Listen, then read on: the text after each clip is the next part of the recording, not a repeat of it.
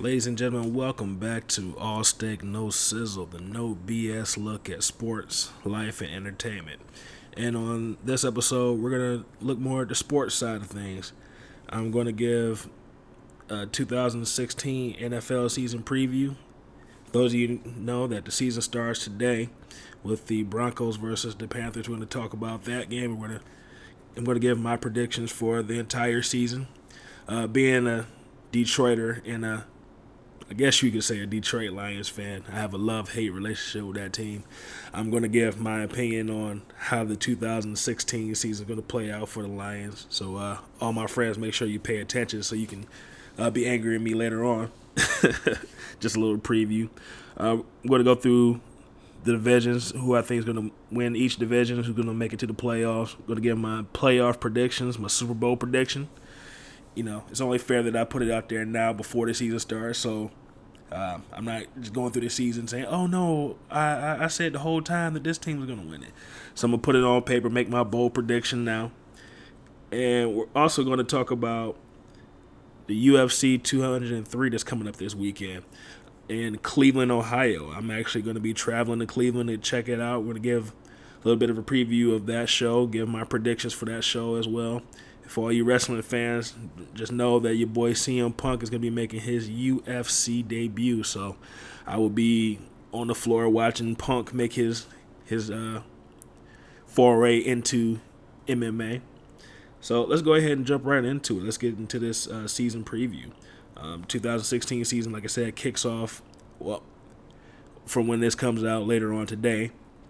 Uh, the season going to start off with a rematch of last year's Super Bowl, the Denver Broncos versus the Carolina Panthers. Well, we're looking at a different, different, different Denver Broncos team this year. They will be without Hall of Fame quarterback Peyton Manning for the first time in, I believe, it's three years, three or four years now. And they're going to be starting second year quarterback Trevor Siemian. So I want to say the Broncos are going to pull this one out because I actually do like their team. Only thing is their quarterback situation. I'm not too too confident in right now. So uh, I'm going to go ahead and say the Carolina Panthers go ahead and get this first win and avenge their Super Bowl loss. I think Cam Newton has been itching for nine months to, to get this game going. When when they announced the schedule that he's going to get a chance to go against the Broncos again, I definitely think he circled that on his calendar. Has been ready to get his revenge. So I'm going to say the Carolina Panthers take the victory in this one. Young quarterback on the Broncos side in his first start. You know they're going to have all the pageantry. They're going to be unveiling uh, the the Super Bowl banners. I think they get their rings today too. So there's going to be a lot of stuff going on in Denver. There's going to be a lot of um, pageantry going on. I think it's going to be a little bit distracting. So I'm definitely going to go with the Panthers in this one. But um, I'm definitely picking the Panthers to have another good year. I think they're going to get off to a good start. But let's go ahead and start breaking down these divisions. We'll start on the let's start on the AFC side. Uh, let's take a look at the AFC East, which I think is a very, very interesting division. In the AFC East, you have the Panth, excuse me, the Patriots, the Miami Dolphins, the New York Jets, and the Buffalo Bills. You have four teams very familiar with each other. And basically, the Patriots have basically dominated this division. basically, since Tom Brady's been uh, the quarterback over there. I think the Patriots have won all of them except for one since Tom Brady's been the starting quarterback of that team. And I want to say that was the year that he got hurt, but they still ended the season 10 and 6, I think. Patriots start off this year in kind of a, a weird spot because Tom Brady is suspended for the first four games of the year. He finally is getting his suspension for the Deflate Gate saga that continue since the Super Bowl two years ago. He decided not to appeal it anymore. He just said, "Screw it, I'll take my four game suspension." So Jimmy Garoppolo will be starting the first four games. Um, they got a pretty tough start. They go against the Arizona Cardinals this week, and I actually thought about going to the game that they play October 9th against the Cleveland Browns because that's going to be Tom Brady's first game back. So they basically they have to weather the storm of these first four games without their their leader Tom Brady, and they have to find a way to at least go I think two and two because I think when Tom Brady comes back he's going to be pissed off and he's going to want to prove a point. He's going to want to destroy any and everything moving after that.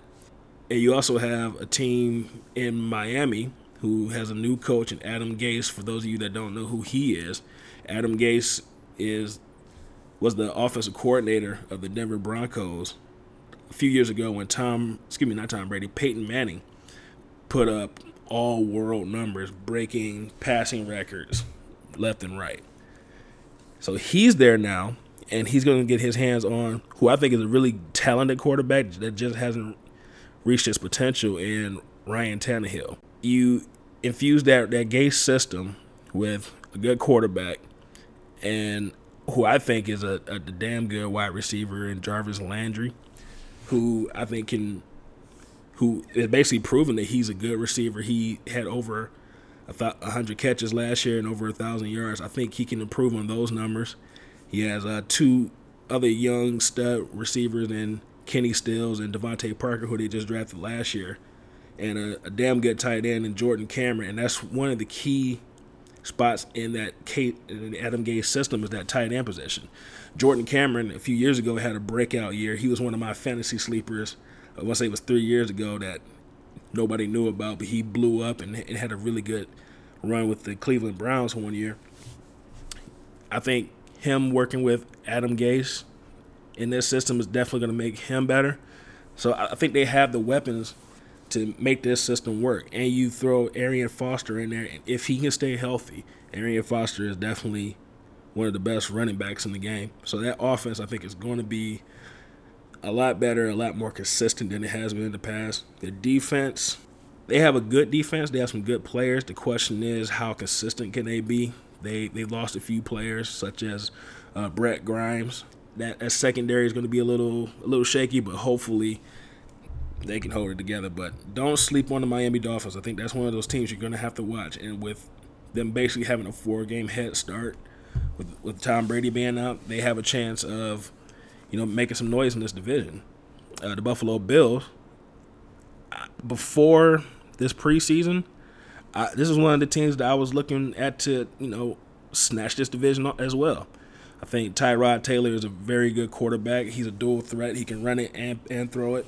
Sammy Watkins is definitely a, a major weapon. I think he this is his third year, so he's going to take another step, and I think he's going to end up being one of the, if not top ten, top five wide receivers in the game this year. I think he's definitely poised to make that jump. And you also look at LeSean McCoy coming back healthy this year at the running back position. They, I thought they definitely had some weapons. The offensive side of the ball, I think, would definitely be better, but the concern is on the defensive side of the ball. They have a lot of good players on that team, but most of them are injured right now. Reggie Ragland is out. I think Shaq Lawson, he I think he's done for the year. One of their young uh, draft picks from this year. They they've got suspensions that they're dealing with. It's just a lot of people that are out that they were counting on to make that defense a, a weapon. And right now, I'm not sure they're going to be able to be the, that dominant defense that they need to be to you know make an impact this season. And you look at the other team in that division, the New York Jets. I think the Jets are a sleeper. They have a good quarterback. They finally signed Ryan Fitzpatrick. Uh, they got two damn good wide receivers in Eric Decker and Brandon Marshall. And with Matt Forte and uh, who's the other running back? Bilal, Bilal. Not the singer Bilal, but Bilal Powell. Say that 10 times fast. At, at the running back, having those two guys at the running back position, I think they have a balanced offense. They, they've got weapons on that team. And they have a damn good defense, too. So the Jets are another team that you're definitely going to have to keep an eye on. But I think the Patriots will still pull out that division. It's, it's just hard to go up against Tom Brady. I think, like I said, when Tom Brady comes back, that guy is going to be pissed off. And a pissed off Tom Brady is not good for anyone. when when he's determined and pissed off like that, you get seasons like that perfect 16 and 0 season they had, where he just wants to put up points and destroy any and everything that's moving. So I'm picking the Patriots to win that division. Let's take a look at the AFC North.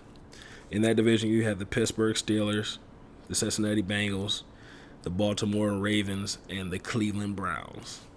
Let's start. Let's start with the Cleveland Browns because I, I definitely want to make it over to Cleveland to check out a game. Um, I'm thinking about going to that September 18th game. The Cleveland Browns, I think, are a team that if things break the right way, they can actually make some noise this year. A lot of people are written off RG3, Mr. Robert Griffin III at quarterback, but I'm, I'm going to say not so fast. You know, keep an eye on this guy. I think he's in a system that I think works for him. And watching him in the preseason, I, I think he can definitely bounce back and make some noise. And you look at the weapons that he has, even though he won't have Josh Gordon for the first four games, he's going to be suspended. That was another reason why I wanted to go to that Cleveland Browns versus Pittsburgh, uh, New England Patriots game on uh, October 9th because Josh Gordon and Tom Brady will be coming back in those games. But once he has his full receiving corps, he's going to have Josh Gordon, rookie Corey Coleman, who's looked really good, and a familiar player to uh, Michigan Wolverine fans, Mr. Terrelle Pryor, who's going to be playing wide receiver now. And you also throw in, uh, I think his name is Gary, yeah, Gary Barnidge at tight end, who had a breakout year last year. This team has some weapons. And they also have Isaiah Crowell and Duke Johnson in the backfield. Crowell, who's your basically your between the tackles runner, and you got Duke Johnson, who's more of your scat back, you know, catching the ball out of the backfield, and he can run the ball too. That offense has some weapons, and I think people aren't necessarily paying attention. That team has potential. If you're playing fantasy football, keep an eye on, on that team. RG3 can be a nice, sneaky little. I guess if you're you need like a injury replacement or you need a quarterback for your bye weeks, RG3 is a guy to keep an eye on. I'm I'm definitely keeping an eye on him. Uh, a lot of the drafts that I've been in so far, people have already snatched him up, which I'm a little upset about. But RG3, keep an eye on him. He's, he's definitely he's definitely I think going to bounce back this year, and that team has a, a good defense too. So the Cleveland Browns can definitely make some noise. Keep an eye on that team. Also in that division, you have the Baltimore Ravens. I have no idea what to think about the Baltimore Ravens, to be honest with you. Uh, Joe Flacco's coming back another year. He, I, I don't know who the starting running back on that team is. I'm not really sure who the starting wide receiver is on that team. Is it is it Breshad Perriman? Is it Steve Smith who's coming back from a torn Achilles tendon? Uh, well, it's probably Kamar Aiken. Kamar Aiken is probably the number one, but if Steve Smith is healthy, does he become the number one? You know what I mean? I don't know who their tight end is going to be. Ben Watson, he, I think he just tore his Achilles tendon. He's done for the year. Dennis Pitta, he's coming back from injury. I'm not sure who else they have behind them. Running back is a mess. Justin Forsett, I would say was the starting running back, but he got cut and then got re-signed like a few days later and you got Kenneth Dixon behind him. It it's just a, uh, it's it's just a mess, and that I'm really not sure what they have at defense. Baltimore is like that question mark team. Like, what are they? They're going through a little bit of a transition time. They're counting on Joe Flacco to lead them through this time, but I don't know that that team. It's a puzzling team. Uh, let's let's move on to the Cincinnati Bengals the Bengals are kind of in an interesting spot too. They have a very good defense. They've had a very good defense for years. They they return, I think, one of the best, if not the best, backfield tandem in football with Jeremy Hill and Giovani Bernard. They lost two major weapons at wide receiver in Mohamed Sanu and Marvin Jones who Mohamed Sanu is with the Falcons now, and Marvin Jones with the hometown Detroit Lions. I'll talk about him a little bit later. But they still have arguably the one of the top five best wide receivers in the game in AJ Green. They had a top tight end in Tyler Eifert, but he's coming off of an injury. And from what I'm hearing, he's not going to be ready for the first week of the season. So he, Mr. Uh, Andy Dalton, I say he, Andy Dalton, their quarterback, has his main target, AJ Green, but he's got a bunch of new guys he's going to have to get used to at wide receiver. He's got Tyler Boyd there and uh, Brandon LaFell. Brandon LaFell is a guy I don't believe in.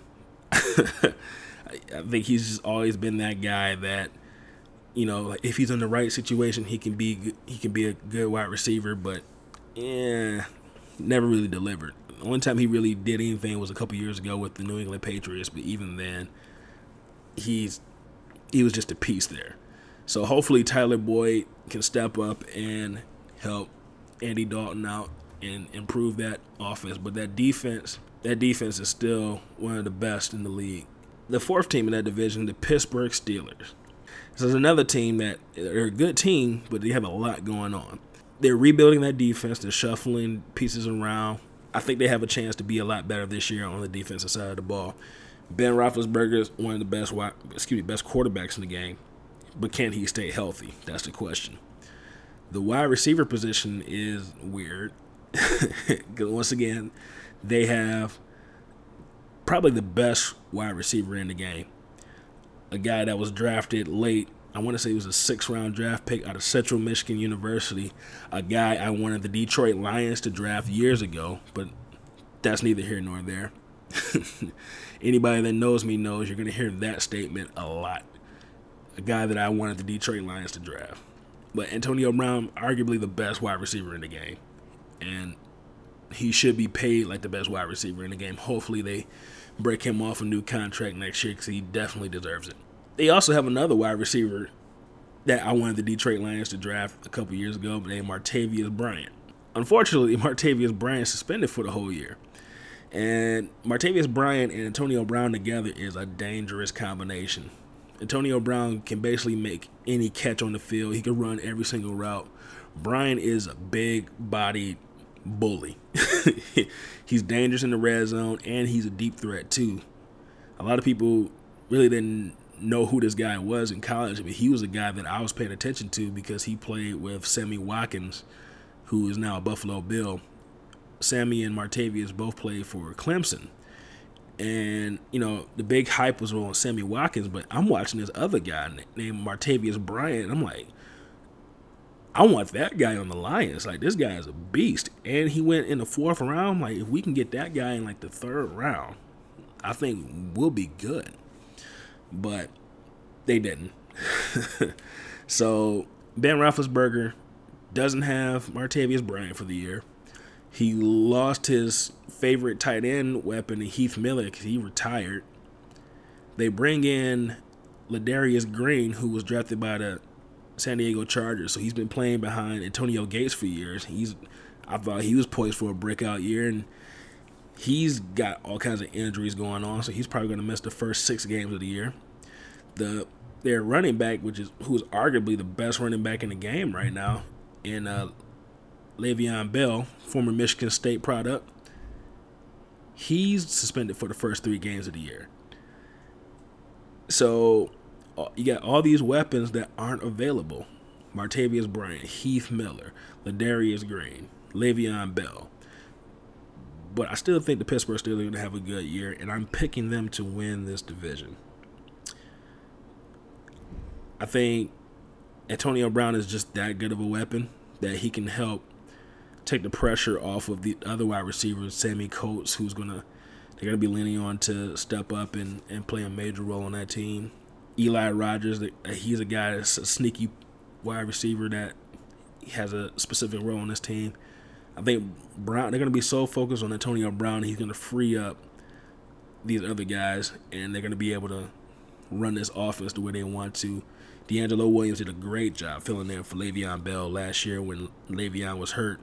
So I think that offense is going to definitely be able to make it through until Le'Veon comes back. And when Le'Veon comes back, it's going to be dangerous. So I'm picking the Steelers to win that division. I'm also going to pick the Cincinnati Bengals to make the playoffs as a wild card team. So I think we're going to get two playoff teams out of this division. All right, let's move on to the AFC South. This is a very interesting division. You have the Colts, the Houston Texans, the Jacksonville Jaguars, and the Tennessee Titans. Let's start with the Titans. Marcus Mariota, their quarterback, their first round draft pick quarterback last year, is coming in his second season. He has, in my mind, one of the best offensive lines in the game. He's got a, a hodgepodge of wide receivers. they, they bring in Rishard Matthews. Um, I think Kendall Wright might be healthy this year. Maybe we'll see. And he he's got a damn good tight end and Delanie Walker. But the key to this team is going to be their offensive line and their backfield. They signed DeMarco Murray, who was with the Philadelphia Eagles last year, who didn't have the best season, but still a good running back. And they drafted a young man by the name of Derrick Henry from Alabama. This dude, I'm saying by the end of the year, this dude is going to be that starting running back down there, and he is going to be a beast. I mean, if you saw him play in the preseason, oh my god, like, he, the guy is huge. I think he's like 6'2", 250, but the guy he was just running people over. He was he just looked great, and behind that offensive line, it, he's going to be hard to stop, like really hard to stop once he gets going. He I, I can see him getting a lot of goal line carries early on. DeMarco Murray has a he's, he's got a little bit of an injury history. I think he was banged up a little last year. If if he gets hurt, they'll be just fine.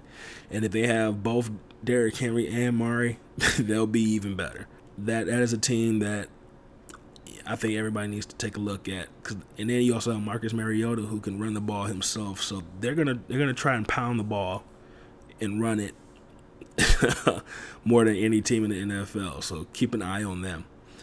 The Jacksonville Jaguars are interesting team. They are basically the East Coast version of the Seattle Seahawks. They have former defensive coordinator as their head coach. They have a lot of people from that Seattle front office there. And they're basically trying to build that same program there. You look at their quarterback, Blake Bortles, he had a sneaky good year last year, even though his stats were a little bit inflated because they were coming back in a lot of games last year. He put up some pretty good numbers, and they have two very good wide receivers in Allen Hurns and um, Allen Robinson as well. And they ha- they're also going to have Julius Thomas, who's a damn good tight end as well. So that passing game, I think, is only going to get better. And they bring in Chris Ivory, who played with the New York Jets last year, running back. Add him with T.J. Yeldon, who had a pretty good year last year. That that running game is going to be good too. That offense is going to put up points. So fantasy players, take a look at that offense. You know, Allen Robinson, Allen Hurns, Julius Thomas, Blake Bortles, and if you know if you need a late, later mid later round running back, look at T.J. Yeldon and Chris Ivory. That's going to be an improved offense, and I think that defense is only getting better. So if that defense can take that next step, they can definitely make some noise in, in this division and in the AFC in general. Also in this division, you have the Houston Texans. Houston Tech has a lot going on and has a lot of potential. For years, they've had a damn good defense. J.J. Watts is a little banged up right now. They're hoping that he's going to be able to play week one. If he can, great. If not, they still have a lot of wep- weapons on that defense, especially that defensive line. If their defense can again hold off and basically be what they've been the last few years, they're going to be in a good spot. The interesting thing is the quarterback position. They signed Blake, excuse me, Brock Osweiler, who was the backup to Peyton Manning in Denver for the last couple years. Brock is a guy I've watched in college, and I watched a couple of his games in the pros last year. He's he's a good quarterback. I don't really know how great he can be, but he's a good quarterback. Tall guy, he can he can throw the ball. So when you have a weapon in DeAndre Hopkins and you have a good quarterback, you might have something there. And you also throw in Will Fuller, who is a rookie wide receiver who I think can have a breakout year. You might have something there. And you bring also throw in Jaelen Strong, who they drafted last year, who, you know, in his second year should be a little bit more adjusted to the league and should be able to get his footing a little bit better. And you throw him in there with the other two weapons at wide receiver, you might have something there. But the interesting thing is their running back. Lamar Miller, who was with the Miami Dolphins last year, had a sneaky good year last year. I think he was one of the top ten running backs. If you if you're talking about fantasy football wise, he was a top ten fantasy football player at running back last year. And you add him to this team, and they're going to want to run the ball a lot. When you have a young quarterback that's developing, you're definitely going to want to run the ball.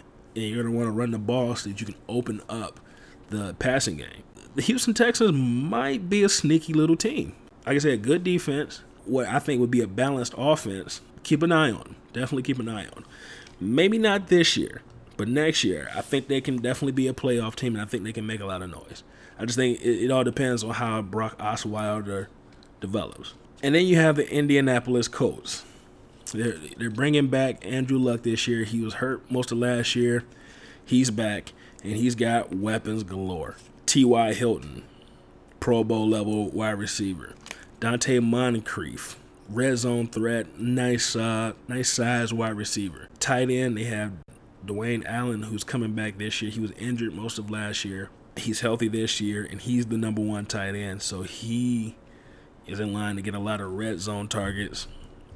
He, he's, I, I think he's sneakily going to be one of the best tight ends in the league this year and then you throw Frank Gore in the backfield. I mean, I think they do need to add another running back, but Frank Gore, he he's been a consistent running back pretty much his whole career, and I think he has maybe maybe one or two more good years in him. And this might be that last hurrah for him, and I think he I think he can hold up. The question is, is that offensive line better, and how is that defense going to play? But with that being said, I'm picking the Indianapolis Colts to win this division. I, I just think the other teams have a lot of question marks they're going to have to answer. And I just think Andrew Luck is, I, I just think he's one of the best quarterbacks in the league. I mean, as far as the younger guys, I think he's the best. And they didn't have him last year. He was either injured or he was out. He was either banged up or he was out last year, which is why they didn't have a, that good of a year. He's healthy now, and I just think he's going to lead that team to the playoffs again and now the AFC West. Excuse me. This is the interesting division because you have the defending Super Bowl champion Denver Broncos, the San Diego Chargers, the Oakland Raiders, and the Kansas City Chiefs. Let's start with started with the defending champions. Like I said, they have Trevor Siemian, who's a new quarterback. He was a seventh round pick last year. He did play a year under Peyton Manning, so he learned from the best he beat out Mark Sanchez, which honestly isn't that hard to do for the starting uh, position. They drafted Paxton Lynch early in the draft, so I, I think they're gonna let him sit and kind of watch and learn, you know, by sitting on the bench and you know practicing, watching the system run. And they're gonna bring him in slowly. You've got a running game that has Devin Booker and C.J. Anderson. C.J. Anderson I had him in a couple fantasy leagues last year. It was last year? Yeah, last year. He disappointed. I, he, I don't know if he was hurt or just things didn't go right for him in that offense. I think he, he may have a he may have a pretty good bounce back season. He basically is the best guy there. That offensive line is a little bit more improved. I think he's going to have a better job, do a better job of running the ball and being a weapon out of the backfield wide receivers here, you you've got Demaryius Thomas, who's one of the best. Emmanuel Sanders, who's damn good slot receiver. So Trevor Siemian's going to have weapons. He's got going to have a good running game. He's got the best defense in the NFL. That defense is amazing. Von Miller just got broke off. Got Demarcus Ware on the other side. Aqib Talib at corner. They, they've just got weapons galore all over the place. So a young quarterback's best friend is a running game and a defense. And then if you throw in some some damn good wide receiving talent, you're in a good spot. The San Diego Chargers are a team that, fantasy wise, I, I really like this team. Philip Rivers, one of the most talented quarterbacks in the game. You got Antonio Gates, to me, the greatest tight end in football. I think the best receiving tight end in, in, in the history of the game. Gronk is making a a case for that, but I, I think it's Antonio Gates. Keenan Allen is uh, a, going to be back healthy this year at the wide receiver position. Add in Benjamin, who's another major weapon at the receiver spot, and in the backfield, I think one of the, another one of those great tandem can be tandem. Second year running back Melvin Gordon. I think he's going to be very good this year. I think he he's healthy this year. He knows the system a little bit better. I think he's going to break out and be more of the running back that we saw at Wisconsin. And then Danny Woodhead, one of the best receiving scat backs in the in the league. He's definitely going to be a weapon. And that defense, defense still needs to improve. But I think this is going to be a good team. If you're a fantasy football player, definitely take a look at the weapons on this team. And, and I say Antonio Gates is, is one you really need to watch. He is eight touchdowns away from breaking the all-time receiving record for tight ends. And Philip Rivers said he's going to do everything he can to get Antonio Gates that record. So keep an eye on Mr. Gates. Um, also in that division, you have the Oakland Raiders and the Kansas City Chiefs. The Kansas City Chiefs have Alex Smith coming back at quarterback. Is Alex Smith a great quarterback? No, but he's a guy who's going to make the right plays and he's not going to make stupid plays, which when you have a damn good running game and a, and a damn good defense, you can win with that. Jamaal Charles is a little banged up.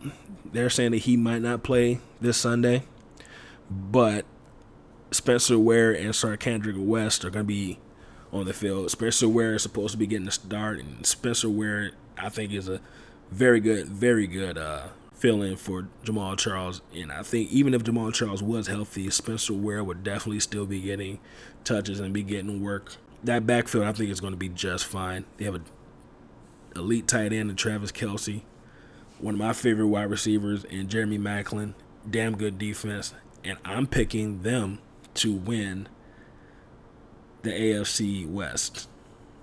And my other wild card team is going to be the Oakland Raiders. There's there's my my bold surprise pick. I think the Oakland Raiders are a sneaky team that no one is paying attention to. Uh, Derek Carr I think is one of the, is becoming one of the best young quarterbacks in the game. For you Lions fans, last year he had very similar numbers to a guy by the name of Matt Stafford. So he, he, he didn't have as many yards, but their touchdowns and interceptions were identical. Only thing is that he had more turnovers. He he fumbled the ball um, more than Matt Stafford did. But here's the thing Matt Stafford is going into his, what, seventh, eighth year, and Derek Carr is going into his third.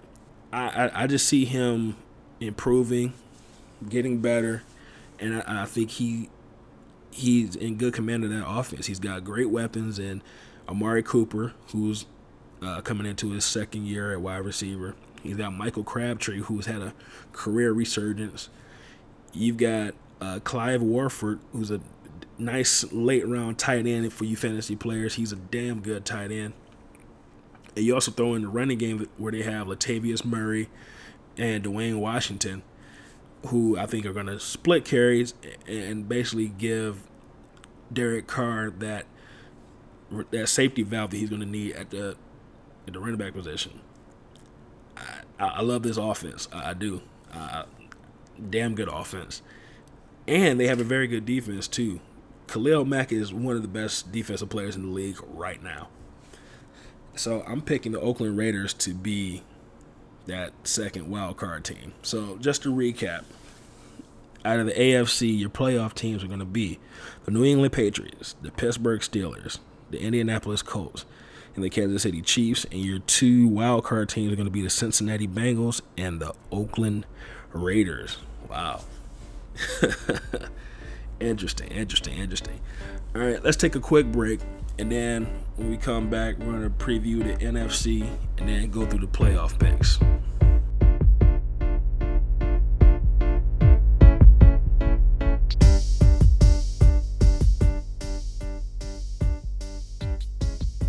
Ladies and gentlemen, I hope you're enjoying the show. Just want to take a quick moment out to thank a couple people. I want to first of all thank my main man Chris Wade. Chris Wade is the gentleman that put together the logo for All Steak No Sizzle. And if you enjoyed that logo, make sure you go check out his Instagram at Gold Hooligan. G O L D H O O L I G A N. Gold Hooligan on Instagram. Make sure you check him out. He is great at what he does. If you want to get yourself a logo, graphics or flyers or anything that you're doing, any kind of artwork, make sure you hit my man's up. You saw the work that he did on my logo. He can do the same for you. So make sure you hit up Chris Wade. Once again, he's on Instagram at Gold Hooligan. That's G O L D H O O L I G A N. Hit him up. And make sure you also hit up my boy Julian Smith. He is kind of a behind the scenes type of guy. He helped me out with a lot of tech issues and he also does voiceover work. So if you need any kind of voiceover work, make sure you hit Mr. Julian Smith up on his website. That's juliansmithvo.com. That's J U L I A N S M I T H V O.com. And you can also hit him up on his Twitter page. It's also Julian Smith VO on Twitter. So make sure you hit him up. Thank you guys for all your help for helping me out with the show. And we're going to get back to the show in just a moment. But first, make sure you check out all my social medias. You can hit me up on Twitter at Devin the 63. That's D E V I N T H E 63. You can hit me up there on Twitter, Instagram. You can check out the All Steak No Sizzle Facebook page. And if you need to send me an email, you have questions, comments, concerns, if you just want to rap with me, just hit me up at asnspodcast at gmail.com. That's asnspodcast at gmail.com. So make sure you hit me up. Also, make sure you like, share, and comment on the show. Share it with everybody on your social medias. Let everybody hear what we're talking about here on All Steak No Sizzle. And with that being said, we're going to get back to the rest of the 2016 NFL season preview.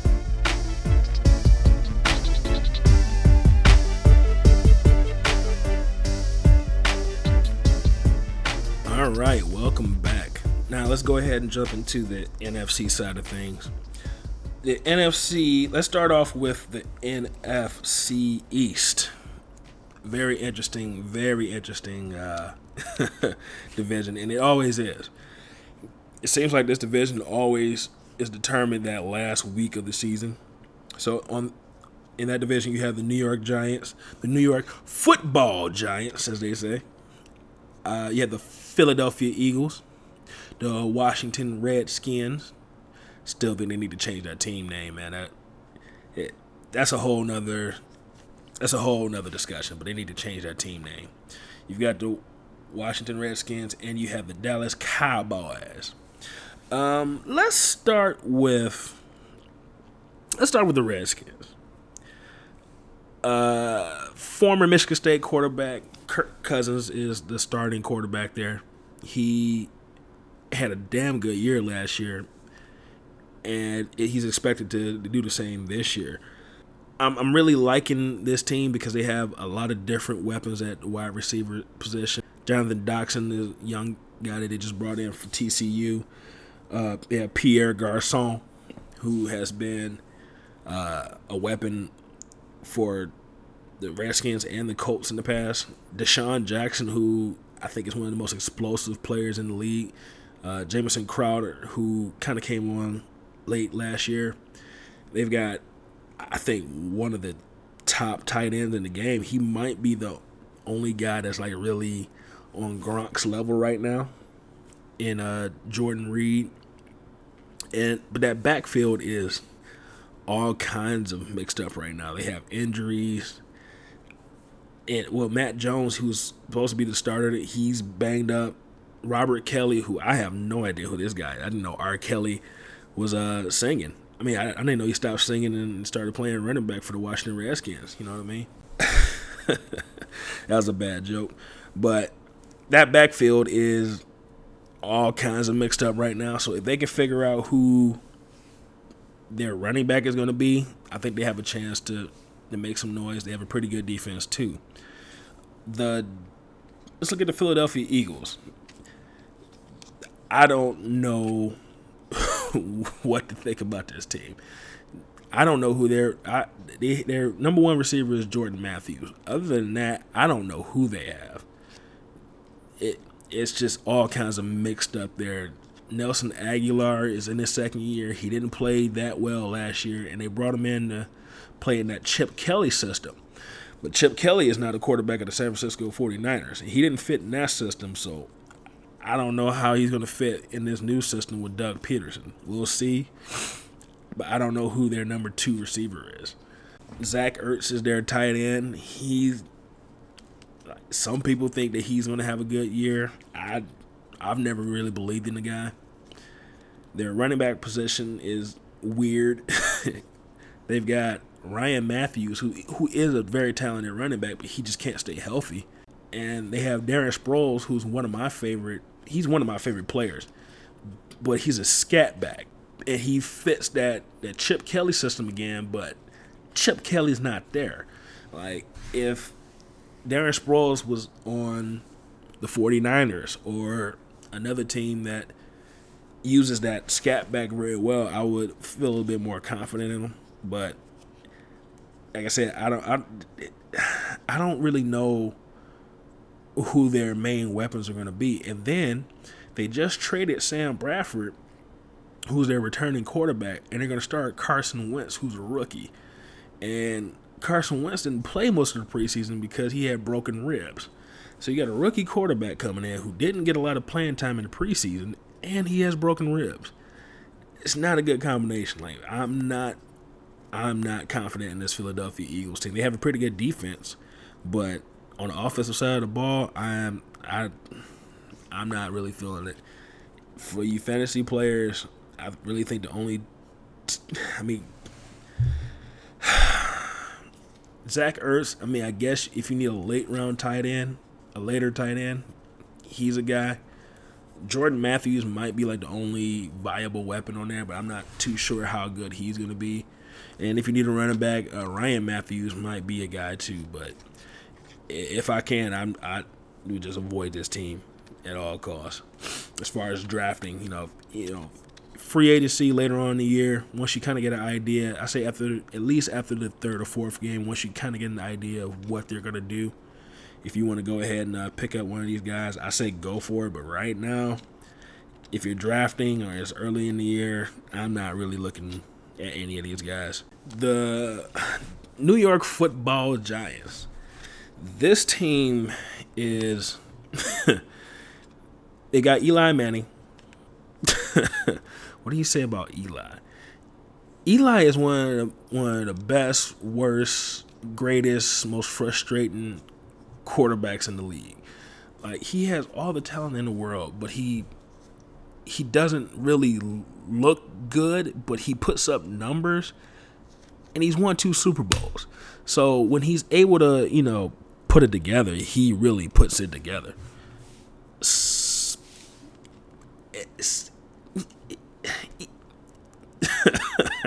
I don't really know what to say about the guy.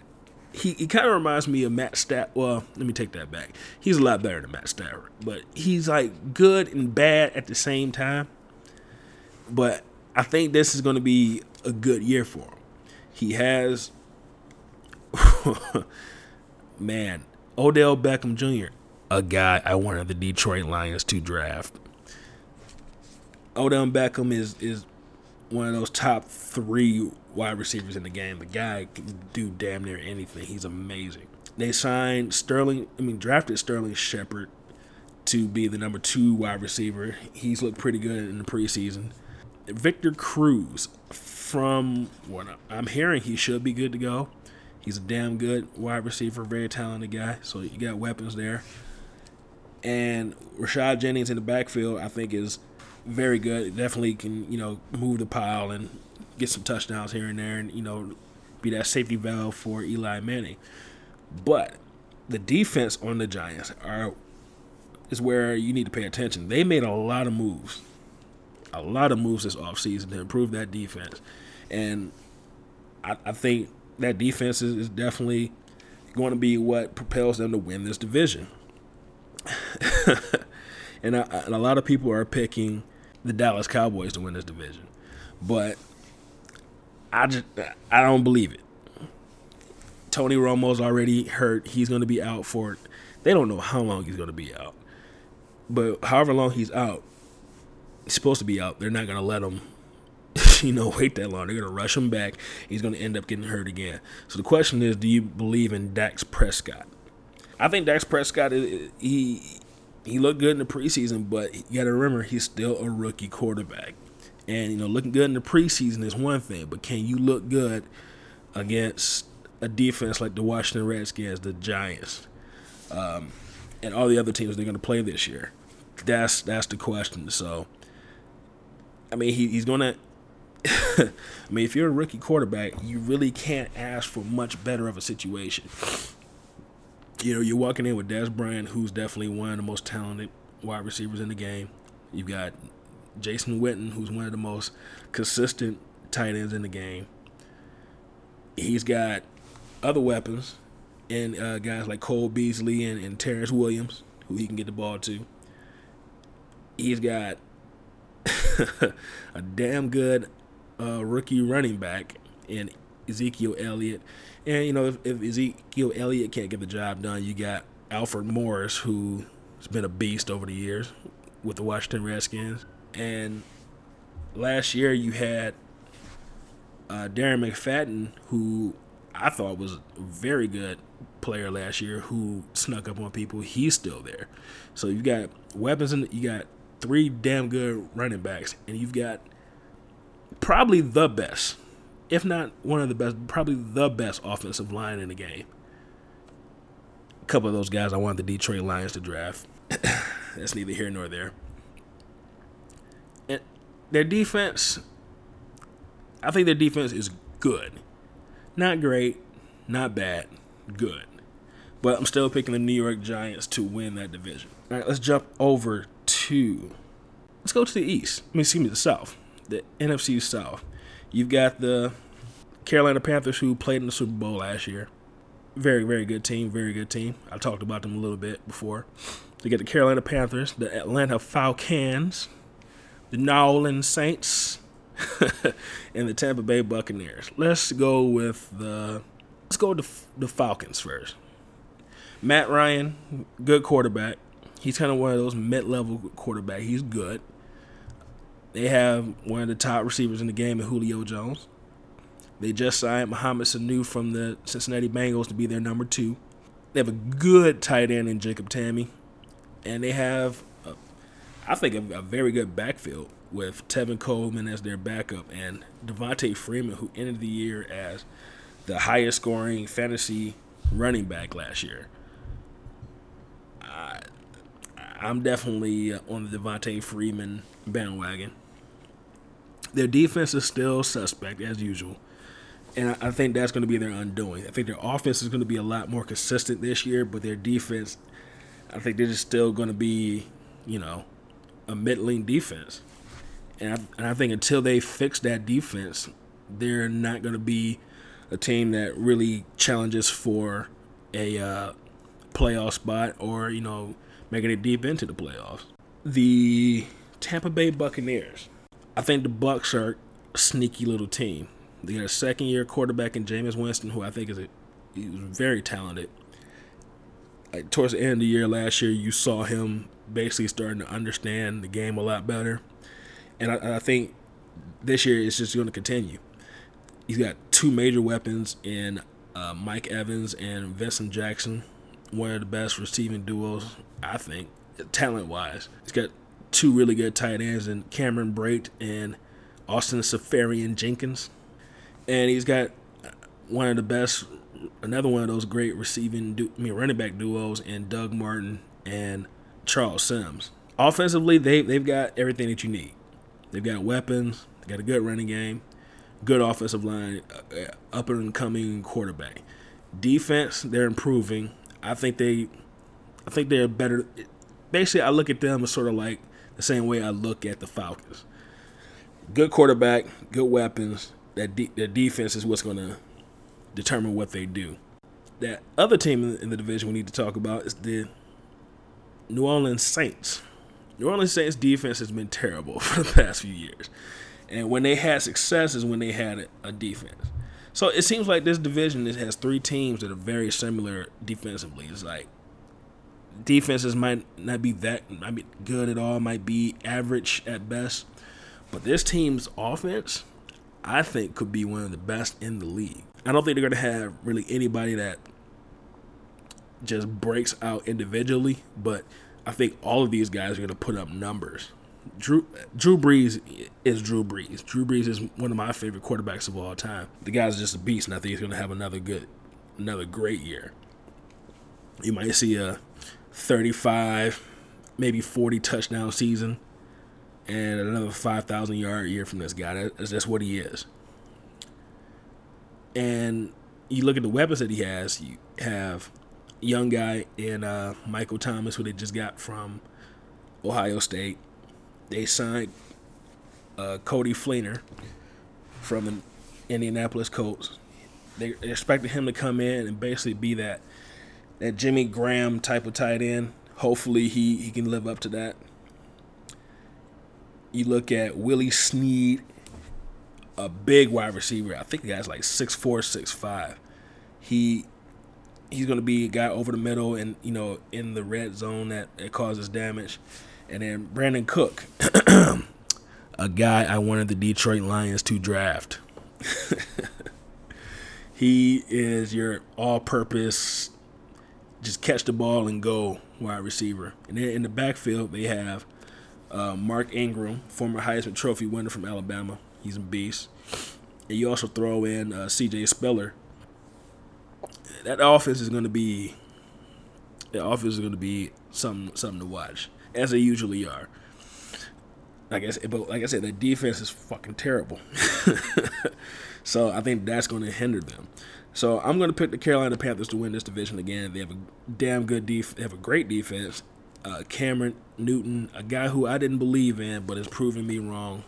I think he, the guy's all world, and now he's pissed off and I, have wanted to see what a pissed off Cam Newton, a focused Cam Newton looks like, and I think we're going to get that this season. And then you got to realize he's getting his best wide receiver back this year. The guy had an MVP season last year and didn't have his best receiver. Uh, Kelvin Benjamin, a guy I wanted the Detroit Lions to draft. he's a big body bully and he he's going to be a goal line guy that, and he can catch the ball, you know, in in, the, in the field too. But goal line situations, you're going to have three massive bodies. You're going to have Kelvin Benjamin, Devin Funchess, former uh, Michigan Wolverine tight end slash wide receiver, and another one of those great tight ends, probably the third or fourth best tight end in the game, and Greg Olsen goal line, they get to that goal line, they're going to score because you got these three big bodies, big bodies he can throw to. Cam Newton can run the ball himself, and you got Curtis Artis-Payne and Jonathan Stewart at the running back spot who can uh, punch it in for you. So I don't know what to tell you. Like you just have to keep that team out of the red zone. If you don't, they're going to score. They're going to score on you. That's just the way it looks. All right, let's take a look at the. Oh, so I'm going with the Carolina Panthers to uh, win that division. Now let's let's go out west to the AFC. Excuse me, the NFC West, where you have the Los Angeles Rams, no longer the St. Louis Rams, and now the Los Angeles Rams. You've got the San Francisco 49ers, the Seattle Seahawks, and the Arizona Cardinals. And just a side note, I'm going to be going to Arizona for a football game. Going going to see my girl, and then we're gonna go see the Cardinals and the 49ers play. So I'm gonna see two of these teams play live. Oh yeah, I just gotta throw in there too. I'm going to a Redskins versus the Ravens game in Baltimore, and in a couple weeks I'm going to check out the Colts play the San Diego Chargers. So for those of you that may or may not know, I'm I have this thing I want to do. I want to see a football game in every single stadium in the NFL. So I'm working on that right now. I'm going to be able to get three out of the way. We'll have three booked. I want to get a fourth one. I want to go to a Cleveland Browns game. Well, let me rephrase that. No one really wants to go to a Cleveland Browns game. No one really wants to go to Cleveland, but you know. All right, let's get focused. uh, let's let's look at the San Francisco 49ers first. They have a brand new system. Have a new head coach in Chip Kelly, who's with the Oregon Ducks before, and last couple years was coaching the Philadelphia Eagles. This is going to run that, that Chip Kelly system, which is a high tempo, um, volume offense. So they want to get as many plays in as possible.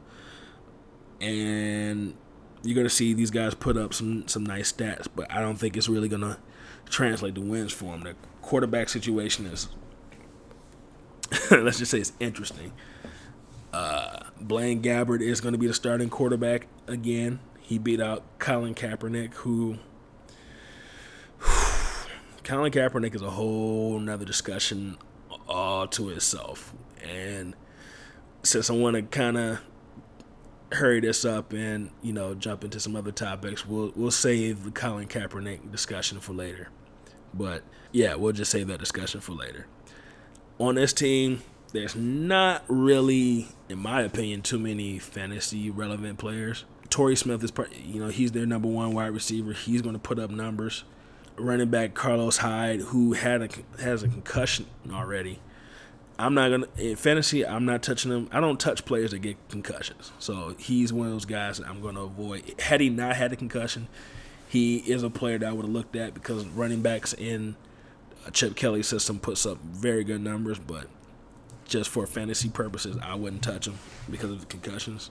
Other than that, I mean Vance McDonald at tight end, he's pretty good, but other than that, you really don't know who else to really look at over here. So, and I think their defense is going to get a little bit better they, they, I think they're a little healthier. They've gotten some guys back. Not really expecting much from the 49ers. Let's look at the Rams.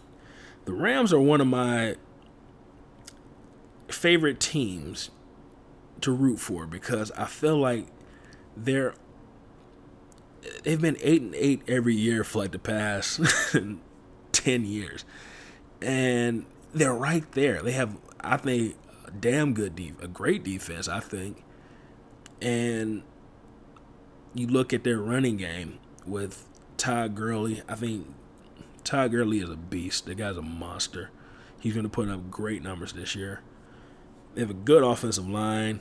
They have some some really good, I think, receiving threats and Tavon Austin and, and Kenny Britt. I, I I like this team, but I just don't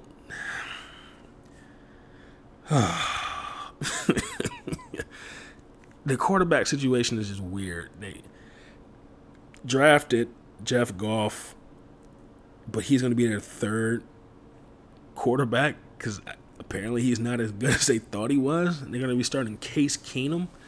Like, who gets excited for Case Keenum? I, I really want to make them one of my playoff teams, but I don't know if I can we'll come back to that. I, I, don't see them winning the division, but they might be able to sneak in as a wild card. Let, us move on. Let's move on to the Seattle Seahawks, who lose Marshawn Lynch, but they still have Russell Wilson. They still have a good offensive line. They, they've got good weapons at wide receiver and Doug Baldwin, who was You've got Doug Baldwin, who was amazing last year for a guy who didn't really touch the ball that much and you got uh, Jermaine Kearse, who is a very good number three wide receiver, and one of my favorite players. You got Tyler Lockett, who is a threat to he's, he's just a weapon. Like he, he, you just get the ball to him somehow, and he makes plays. He's a great return guy. He's a, a very good receiver in on deep balls and you know taking short passes and turn them into big games with yards at the catch. You can run the ball with him. You just get the ball in his hands somehow. The guy is just a weapon. Uh, they have Jimmy Graham, who was with the Saints last year. He was he struggled a little bit, but towards the end of the year, he started to come on a little bit. He started to improve before he got hurt. So hopefully he can stay healthy and continue that those improvements and you know in learning the new system hopefully he can he can continue that and be a weapon for them and in the backfield they have two guys Christine Michael and Thomas Rawls Thomas Rawls basically is the de facto starter but he's coming off of a broken ankle it was a pretty serious injury last year so he's coming off of that he's still improving. From what I'm hearing, he's supposed to start the first week of the season, and hopefully he does. If not, they, they really like Christine Michael. So you have two good running backs in your backfield to um, relieve the pressure off of Russell Wilson. And Russell Wilson is just one of the best quarterbacks in the game. You know, he's a guy that he was a third round pick. No one really believed in, but he went out there and he absolutely took that job and showed that I am the best. And he just got broke off a nice little paycheck and it was well deserved. And that team's defense, you know, we all know how Seattle's defense is. So Seattle is definitely, definitely in the mix. And then you got the Arizona Cardinals. Cardinals, great defense. Probably the best receiving corps in all of football. You look at the the legend in Larry Fitzgerald. You got John Brown, who he he's similar to Tyler Lockett. You just get the ball to this guy somehow, and he makes plays. And you got Michael Floyd. yeah, he's good. Unfortunately, he went to that school that I absolutely hate, Notre Dame. And by the way, shout out to the Texas Longhorns for popping Notre Dame in that in that game on uh, was that Sunday or Monday? I think that was Sunday. Yeah, it was Sunday. Good job, hook 'em horns, baby. Anybody that pops Notre Dame is all right with me. But uh, they had one of the best receiving corps in the game. they got one of the best running backs in the game. A guy I wanted the Detroit Lions to draft, and David Johnson.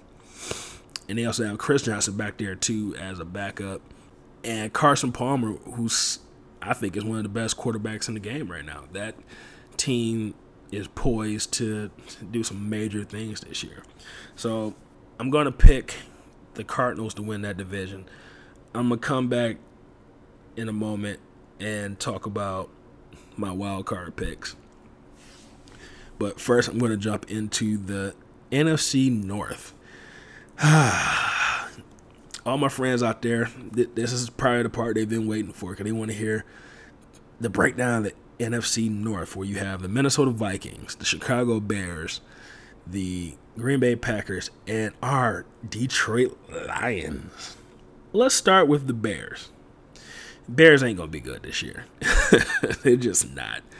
Um, Alshon Jeffery at wide receiver and Kevin White. Th- those are the two top receivers. Alshon Jeffery is a, a, major weapon. He he's a beast. The guy just can't stay healthy. Like he he always messing up his hamstrings, man. So you can't really depend on him to be there the whole season. Kevin White, who I thought was going to be a beast, he was injured last year and um, he hasn't looked good in the preseason. It just hasn't been there. Um, Zach Miller at tight end, he's going to be a sneaky little uh, player. If you need your a late flyer at, at, tight end, he's a guy to definitely look at. I think he's he's going to have a good year. Uh, Jeremy Langford, another former Michigan State running back, I think he's gonna have a good year. He, he came on last year when uh, Matt Forte got hurt.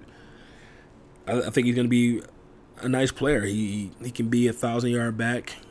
Um, I can see him getting you know maybe like eight touchdowns this year. I think he's gonna be a, a pretty good player for him. The defense is trash. that defense is not good. Like I, I and Jay Cutler is he's not that good either.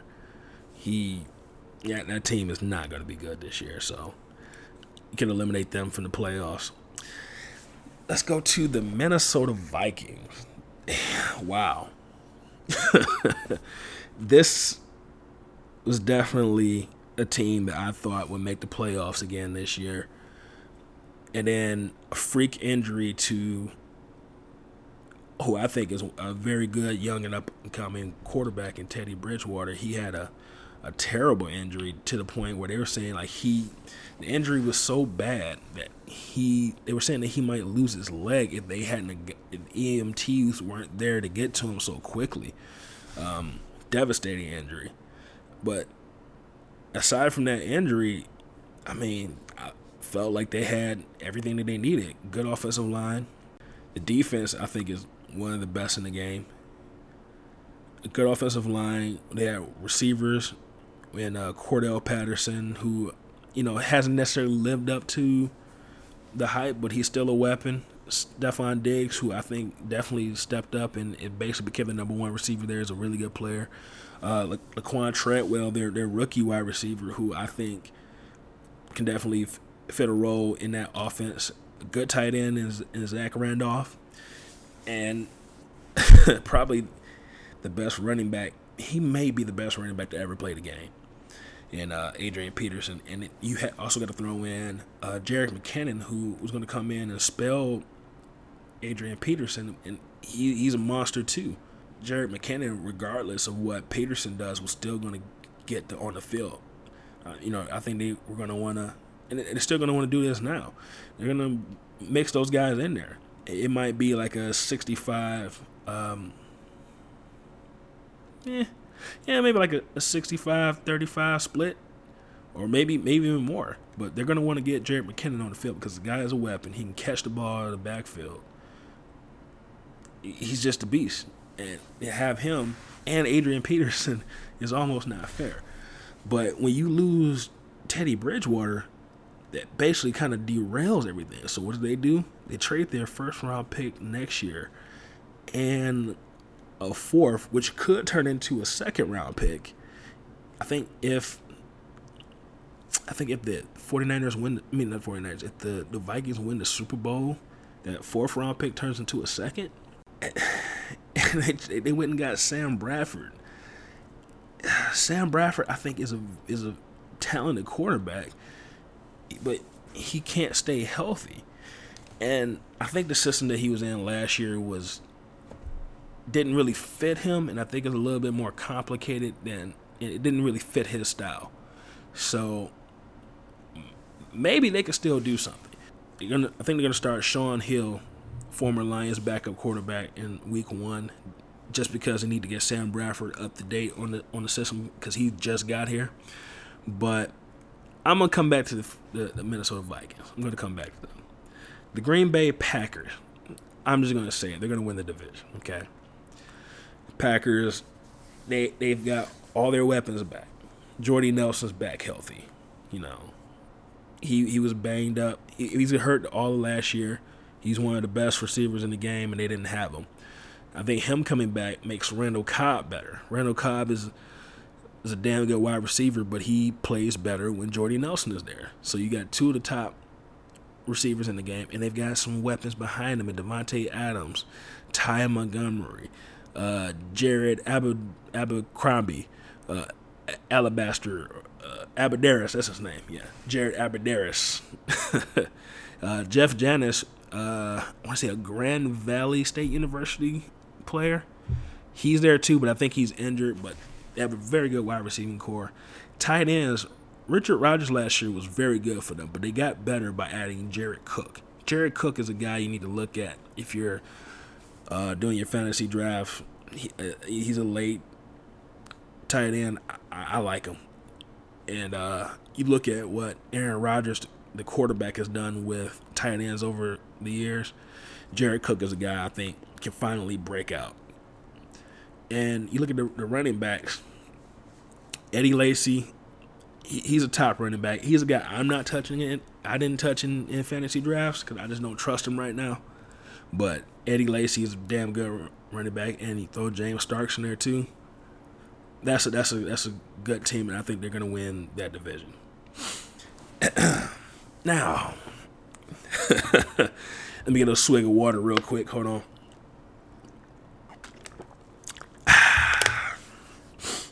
Here we go. For the moment everybody's been waiting for. The Detroit Lions. You know what? Here's what I'm gonna do. Number one, I'm just gonna start off by saying I don't think they're gonna make the playoffs. But let me go ahead and give my my playoff teams. So from the NFC, the New York Football Giants, the Green Bay Packers, the Carolina Panthers, and the Arizona Cardinals are going to win the divisions. I think Seattle's going to make it in the wild card, and that last wild card team. This was my pick before Teddy Bridgewater got hurt, and I'm going to go ahead and stick with it. I think the Minnesota Vikings will make the playoffs as the second wild card team. So yeah, the Giants, the Packers, the Panthers, the Cardinals as your division winners, and the Vikings and the Seahawks as your wild card teams. And in the AFC, I have the Patriots, Steelers, Colts, Chiefs as your division winners, and the Bengals and the Raiders as your wild card teams. You know what? I'll just go ahead and go through the playoffs too. I think your AFC championship game is going to be the Carol, excuse me, the New England Patriots versus the Kansas City Chiefs. And your NFC championship game is going to be the Arizona Cardinals versus the Green Bay Packers. I think the Cardinals beat the Packers. Sorry, Sheena. I know you're not going to like that. and I think the Patriots beat the Chiefs. So we're going to have the Patriots versus the Cardinals in the Super Bowl. And just so y'all know, I have money on this in Las Vegas right now. I'm going to go ahead and pick the Arizona Cardinals to win the 2017 Super Bowl. All right, let's jump into the topic of the moment the Detroit Lions.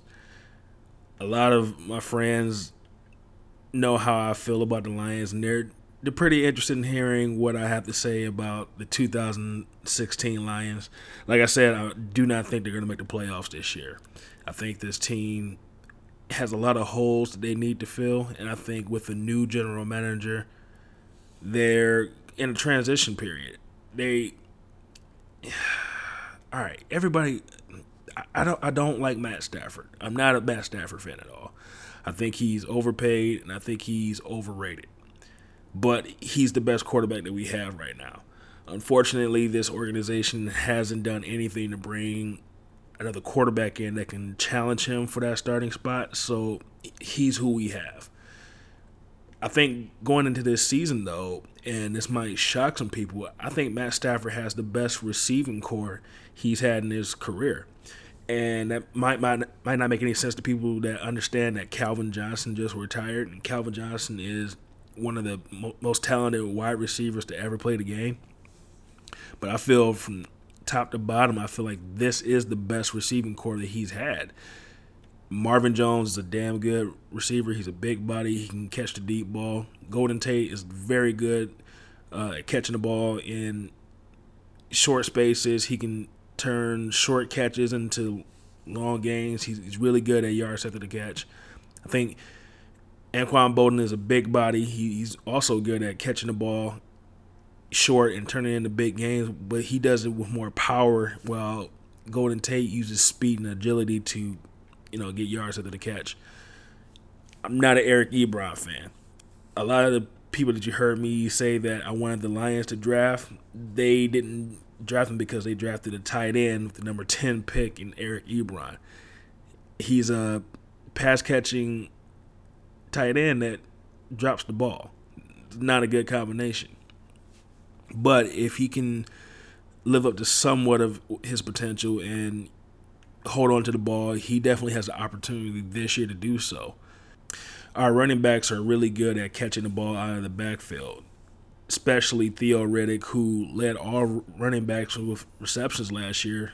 Ameer Abdullah is really good at catching the ball out of the backfield also, and hopefully he'll be able to run the ball somewhat to give us some resemblance of a running game.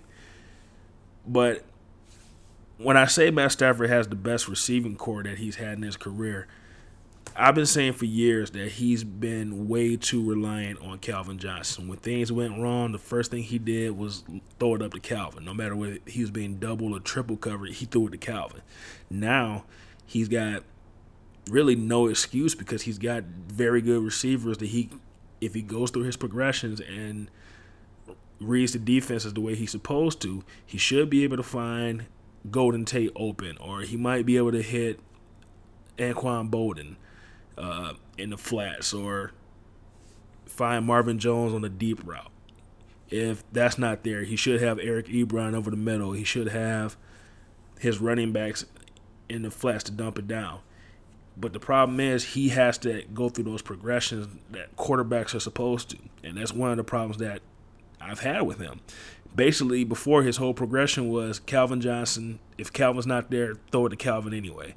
So now that he doesn't have that safety net, he you're gonna have to basically prove that you're worth what money you're making now and what money he wants to make in the future.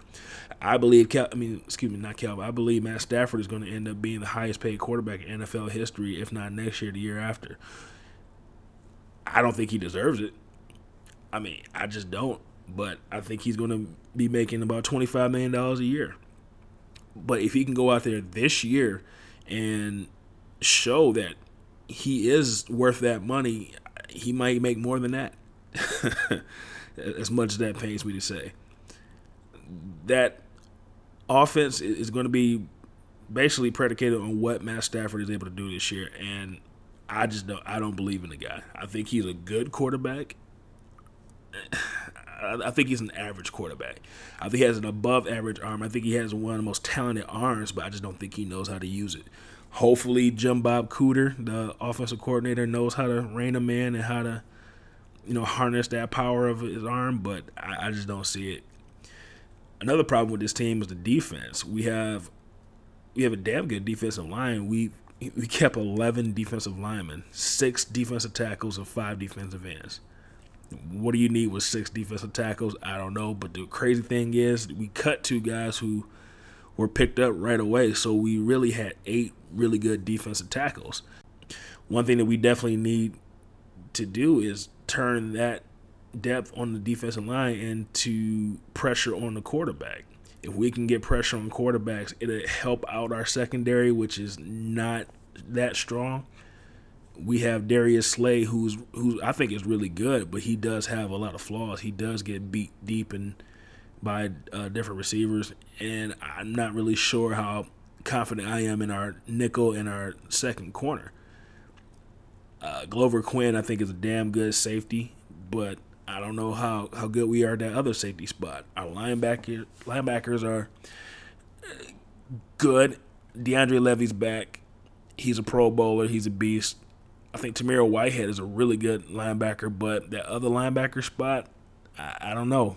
Calvin Noyes, he's a good play. He was a good player in college, but he hasn't really translated that into the NFL yet. He's having trouble staying healthy, and then he really didn't grasp the concepts of the defense last year. So hopefully he steps up this year, and then we don't have any depth behind him.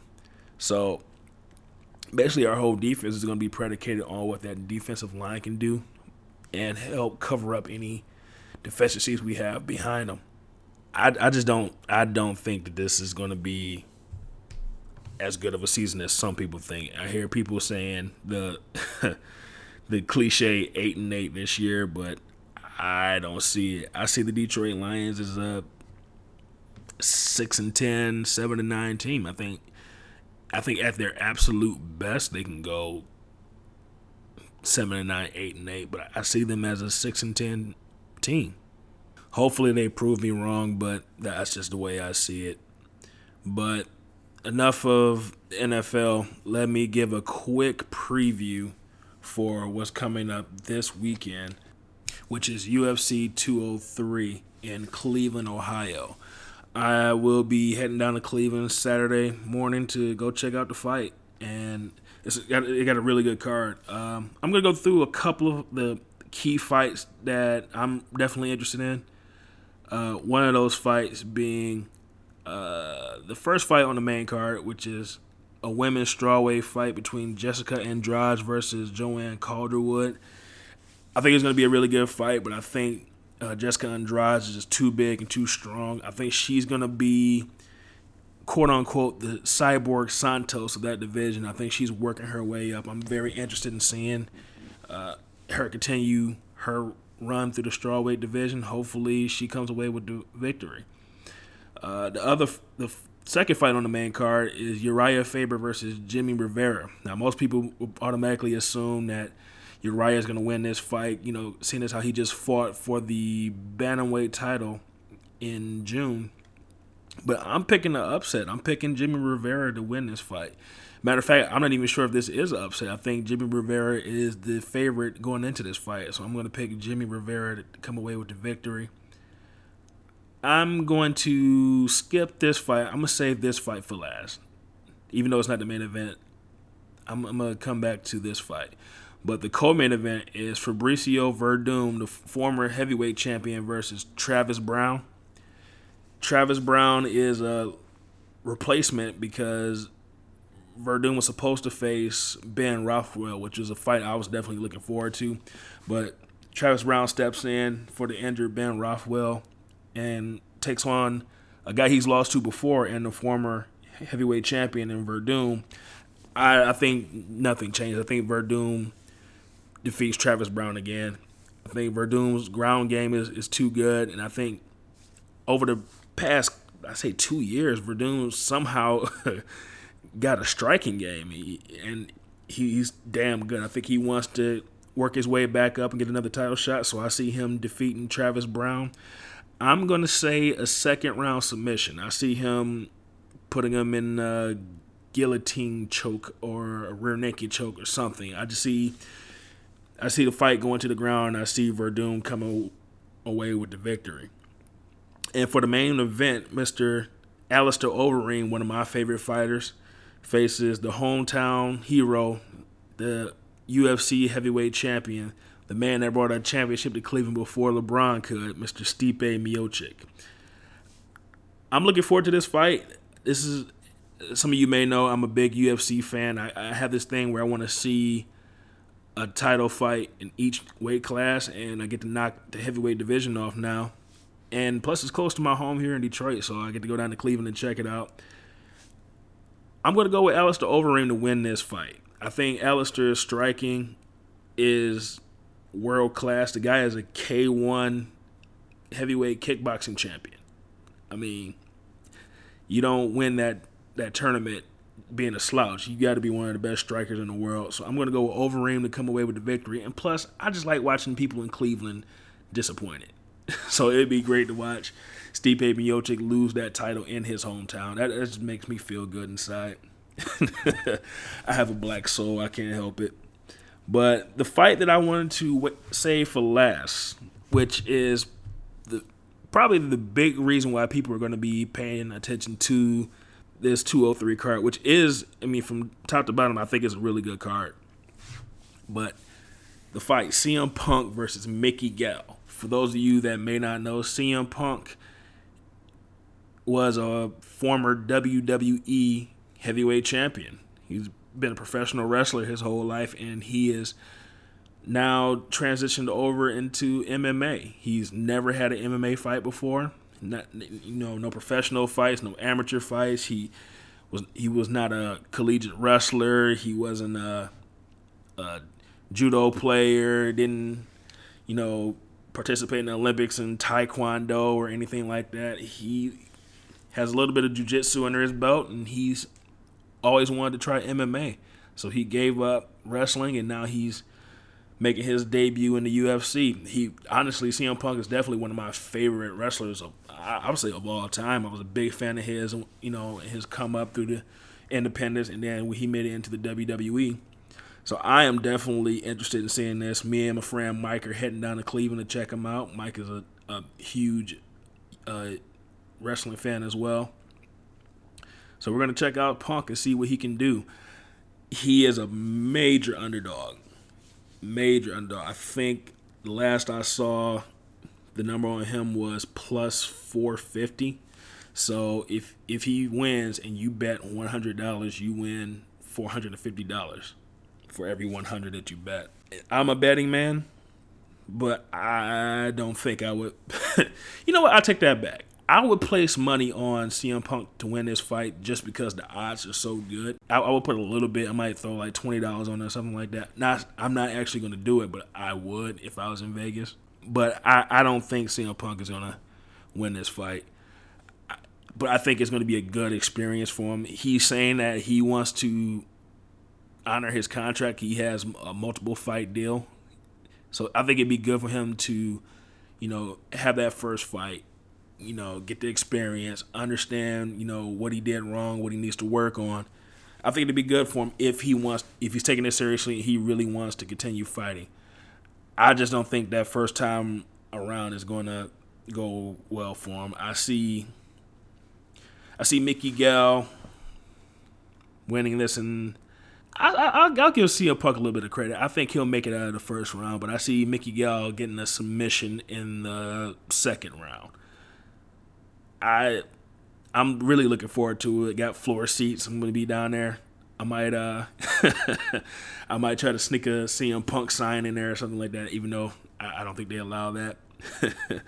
I'm, I'm looking forward to it. I'm gonna have a good time and hopefully I'll be able to, you know, record something after the fight with me and Mike. We'll, you know, sit around and talk about our experience at UFC 203 and definitely talk about this fight but I'm definitely looking forward to it. I think it's going to be a good time down there in Cleveland. Hopefully, you guys order the fight, uh, UFC 203. I, I think it's going to be a real interesting card. It's definitely going to be interesting for you WWE fans out there to watch CM Punk jump into a whole new arena. And with all that being said, I've got to get ready to go to work and I got to pack my bag so I can go to Cleveland. So I'm going to wrap this up. Thank you all for listening to the show. Make sure you check out all my social media.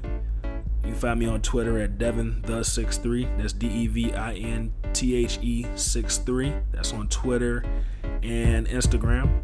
Make sure you check out the All Steak No Sizzle Facebook page. And if you want to send comments, questions, or concerns, anything you want to interact with the show, you can email me at asnspodcast at gmail.com. That's asns podcast at gmail.com.